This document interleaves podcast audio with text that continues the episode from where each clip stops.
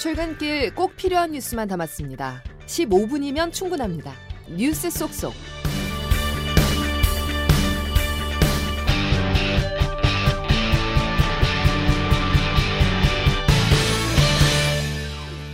여러분 안녕하십니까? 11월 15일 수요일 CBS 아침 뉴스 김은영입니다.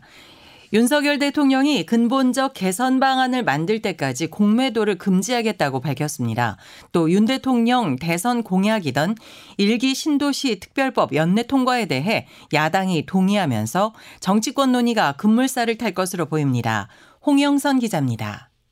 공매도를 금지한 뒤 처음으로 윤석열 대통령이 직접 이유를 설명했습니다. 근본적인 개선 방안이 만들어질 때까지 공매도를 금지할 것입니다. 이것이 장기적으로 우리 증권시장 경쟁력에 긍정적인 영향을 주는 길이라고. 공매도 금지로 외국인 투자자가 이탈하고 MSCI 선진지수 편입이 어려워질 거란 우려도 있지만 개인 투자자가 많은 우리 증권 시장의 특수성을 감안했을 때 장기적으로 긍정적일 것이라고 밝혔습니다.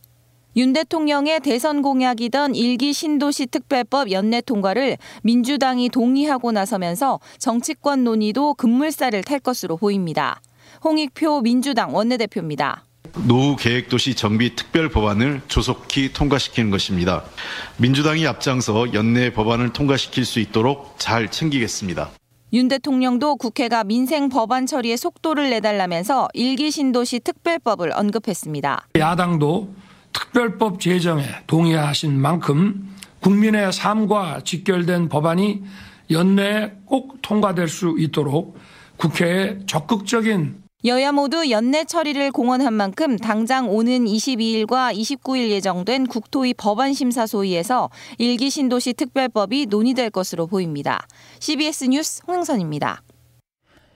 윤석열 대통령은 취임 후 처음으로 아시아 태평양 경제협력체 에이펙 정상회의에 참석하기 위해 오늘 오후 미국 방문길에 오릅니다. 북한과 러시아의 군사적 밀착에 대한 국제 공조 방안을 논의할 계획입니다. 곽인숙 기자가 보도합니다. 윤석열 대통령은 에이펙 정상회의에 참석하기 위해 2박 4일 일정으로 미국 샌프란시스코를 방문합니다. 취임 후 첫 참석입니다. 아시아 태평양 지역 최대 경제 협력체인 에이펙에서 회원국 초청국과의 경제 협력 강화, 특히 글로벌 복합 위기와 기후 위기 극복을 위한 연대 방안 등을 논의합니다. 공급망 다변화와 무역 투자 확대와 같이 우리 경제에 실질적으로 보탬이 되는 협력 방안을 논의할 것입니다. 에이펙 CEO 서밋에 참석해 기조 연설을 하고 투자 신고식 등 경제 일정도 가집니다. 미국과 중국의 정상회담이 확정된 가운데 윤 대통령과 중국 시진핑 국가 주석의 만남이 성사될지도 관심입니다. 회담이 이뤄진다면 고도화하는 북한의 핵무기 개발에 대한 대응과 북한과 러시아의 군사적 밀착 등 현안에 대한 논의가 있을 것으로 보입니다. 윤 대통령은 AP통신과의 인터뷰에서 북러 군사협력 추진에 대해 영내 안보는 물론 세계 안보에 중대한 위협이라며 에이펙 정상회의에서 공조 방안을 논의하겠다고 밝혔습니다. 윤 대통령은 또한 스탠퍼드 대학교에서 일본 기시다 후미오 총리와 함께 첨단 기술 분야 협력을 주제로 한 좌담회에도 참석할 예정입니다. CBS 뉴스 곽인숙입니다. 미중 정상회담을 하루 앞둔 오늘 조 바이든 미국 대통령은 중국과 분리하려는 게 아니라 관계를 더 좋게 바꾸려는 것이라며 관계 개선 의지를 거듭 강조했습니다. 워싱턴에서 최철 특파원의 보도입니다. 만 1년 만에 내일 시진핑 중국 국가주석과 만나는 조 바이든 미국 대통령은 중국과의 관계 개선에 대한 의지를 드러냈습니다.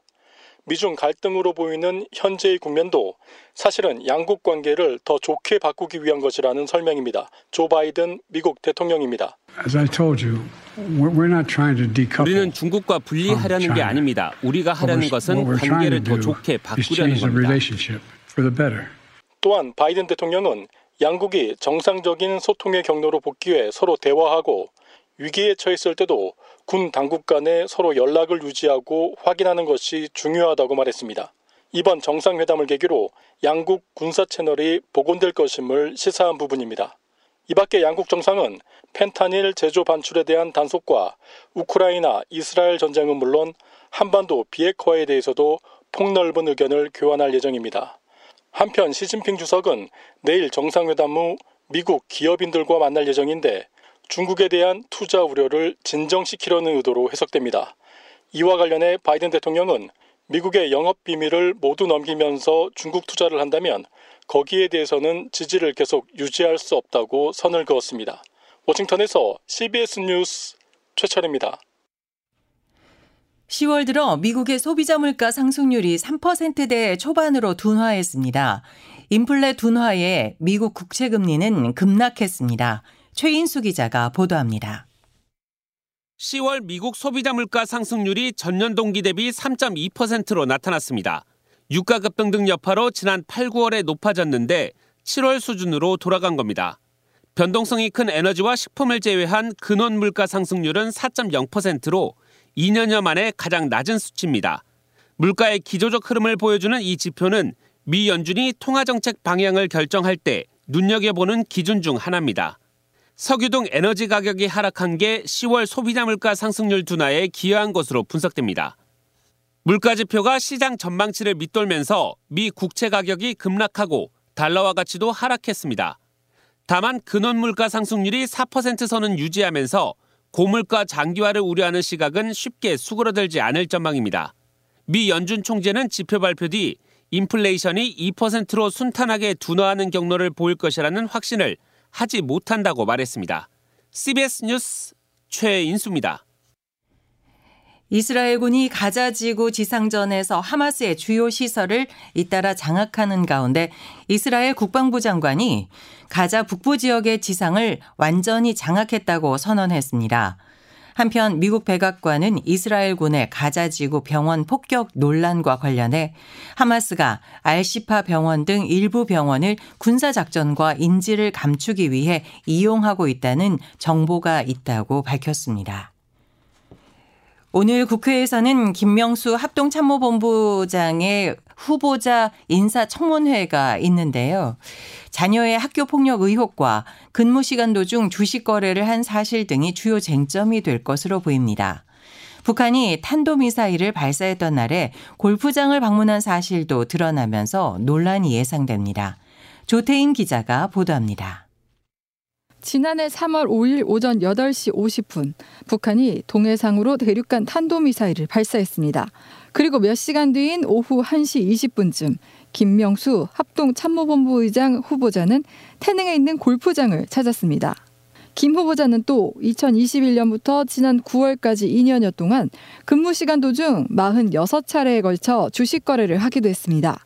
특히 지난해 1월 17일 북한이 동해상으로 탄도미사일 두 발을 발사한 날에도 김 후보자는 ETF 주식을 24차례 매수한 것으로 확인됐습니다.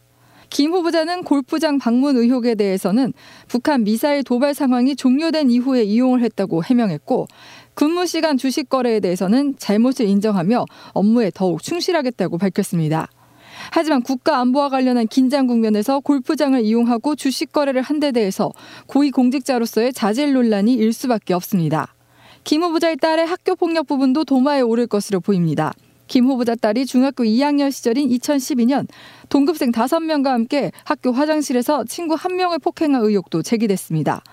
더불어민주당 강선우 대변인입니다. 윤석열 대통령은 학폭쯤은 애교라고 생각하는 겁니까?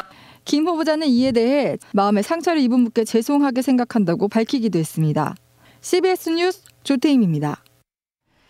한국전력 등 공공기관 임직원 250여 명이 겸직 금지나 가족 신고 의무를 어기고 태양광 발전 사업에 종사한 것으로 드러났습니다.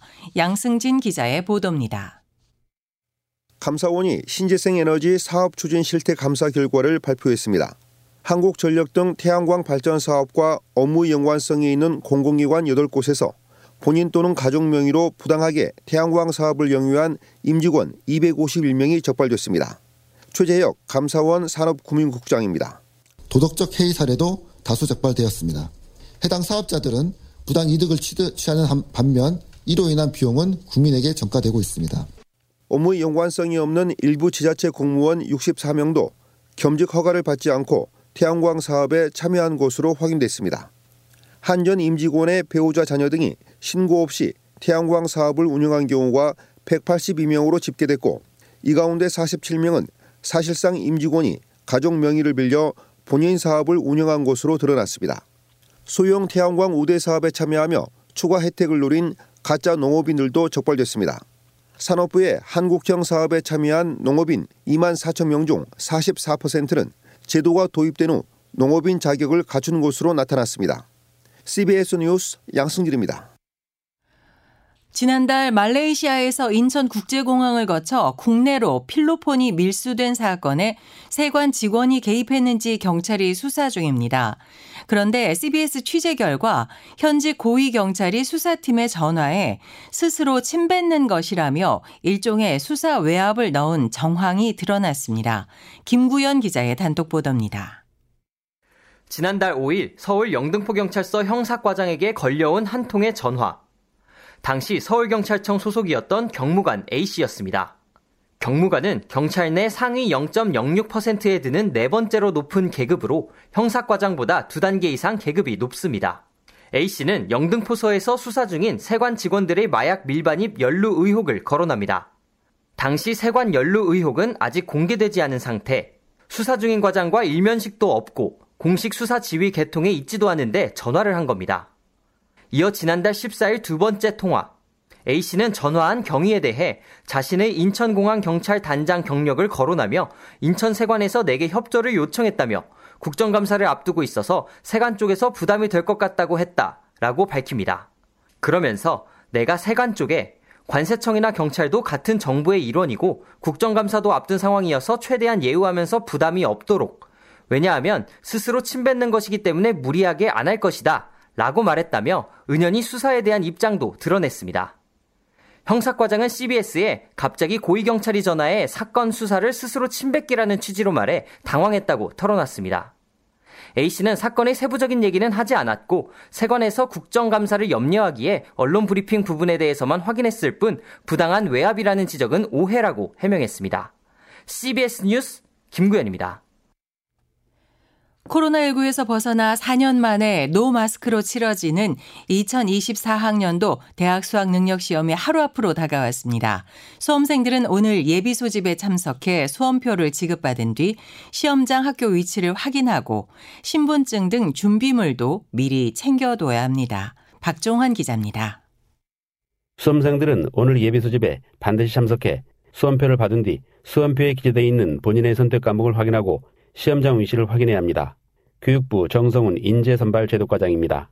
수험생은 시험 당일 시험장을 잘못 찾아가는 일이 생기지 않도록 수험표에 기재된 시험장 학교 위치를 사전에 꼭 확인하시고 반드시 수능 시험장을 가보시기를 권장드립니다. 수험표와 신분증 등 준비물은 미리 챙겨놓고 시험장 반입금지 물품에 각별히 유의해야 합니다. 시계는 아날로그 시계만 휴대할 수 있고 휴대전화와 스마트기기, 태블릿 PC 등 모든 전자기기는 시험장에 반입할 수 없습니다. 특히 올해 수능은 4년 만에 코로나19에서 벗어나 마스크를 쓰지 않고 시험을 치릅니다. 다만 코로나19 확진자도 일반 수험생들과 같은 시험실에서 응시하는 만큼 일반 수험생들도 마스크를 준비하는 것이 필요할 수도 있습니다. 종로학원 임성호 대표입니다. 감염 학생들도 이번부터는 같이 시험을 보기 때문에 어, 상황에 따라서 마스크를 쓰는 것이 좀 안정이 된다라고 하면 마스크 준비를 해 가는 것도 어, 필요할 수 있습니다. 평상시보다 조금 일찍 잠자리에 들어 숙면을 취하는 것도 컨디션 조절을 위해 좋은 방법입니다. 수험생들은 내일 오전 8시 10분까지 지정된 시험실에 반드시 입실해야 합니다. CBS 뉴스 박종원입니다.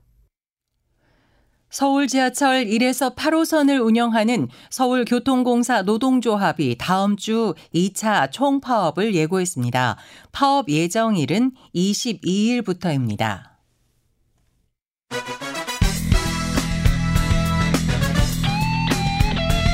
핵심만 담다. Save your time. 이어서 날씨를 이수경 CBS 기상전문 리포터가 전해드립니다. 네, 오늘도 큰 추위는 없는 가운데 일교차를 주의하셔야겠습니다. 아침 기온 어제보다 약간 더 오르면서 서울은 2도, 부산 8도 등 영상권을 보이는 곳이 더 많은데요. 한낮 기온은 어제보다 높아지겠습니다. 일부 남부 지방은 15도 가까이 오르겠는데요. 오늘 서울의 낮 기온이 12도, 대전 13도, 전주 14도, 강릉과 대구가 15도까지 예상됩니다. 수능 시험일인 내일도 추위 예보는 없지만 전국적으로 비가 내릴 것으로 보입니다. 보이는데요. 이후로 금요일부터는 다시 날씨가 추워질 것으로 보여서 기온 변화에 대비하셔야겠습니다. 오늘도 대체로 맑은 날씨가 이어지겠고 아침에는 충북과 일부 영남 내륙에 안개가 끼는 곳이 있겠습니다.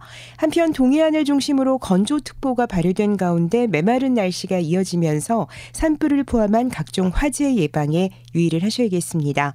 내일은 오전에 수도권과 충남, 호남 서부와 제주도부터 비가 시작돼 오후에는 그 밖에 전국으로 확대가 될 것으로 보입니다. 날씨였습니다. CBS 아침 뉴스를 모두 마칩니다. 함께 해주신 여러분, 감사합니다.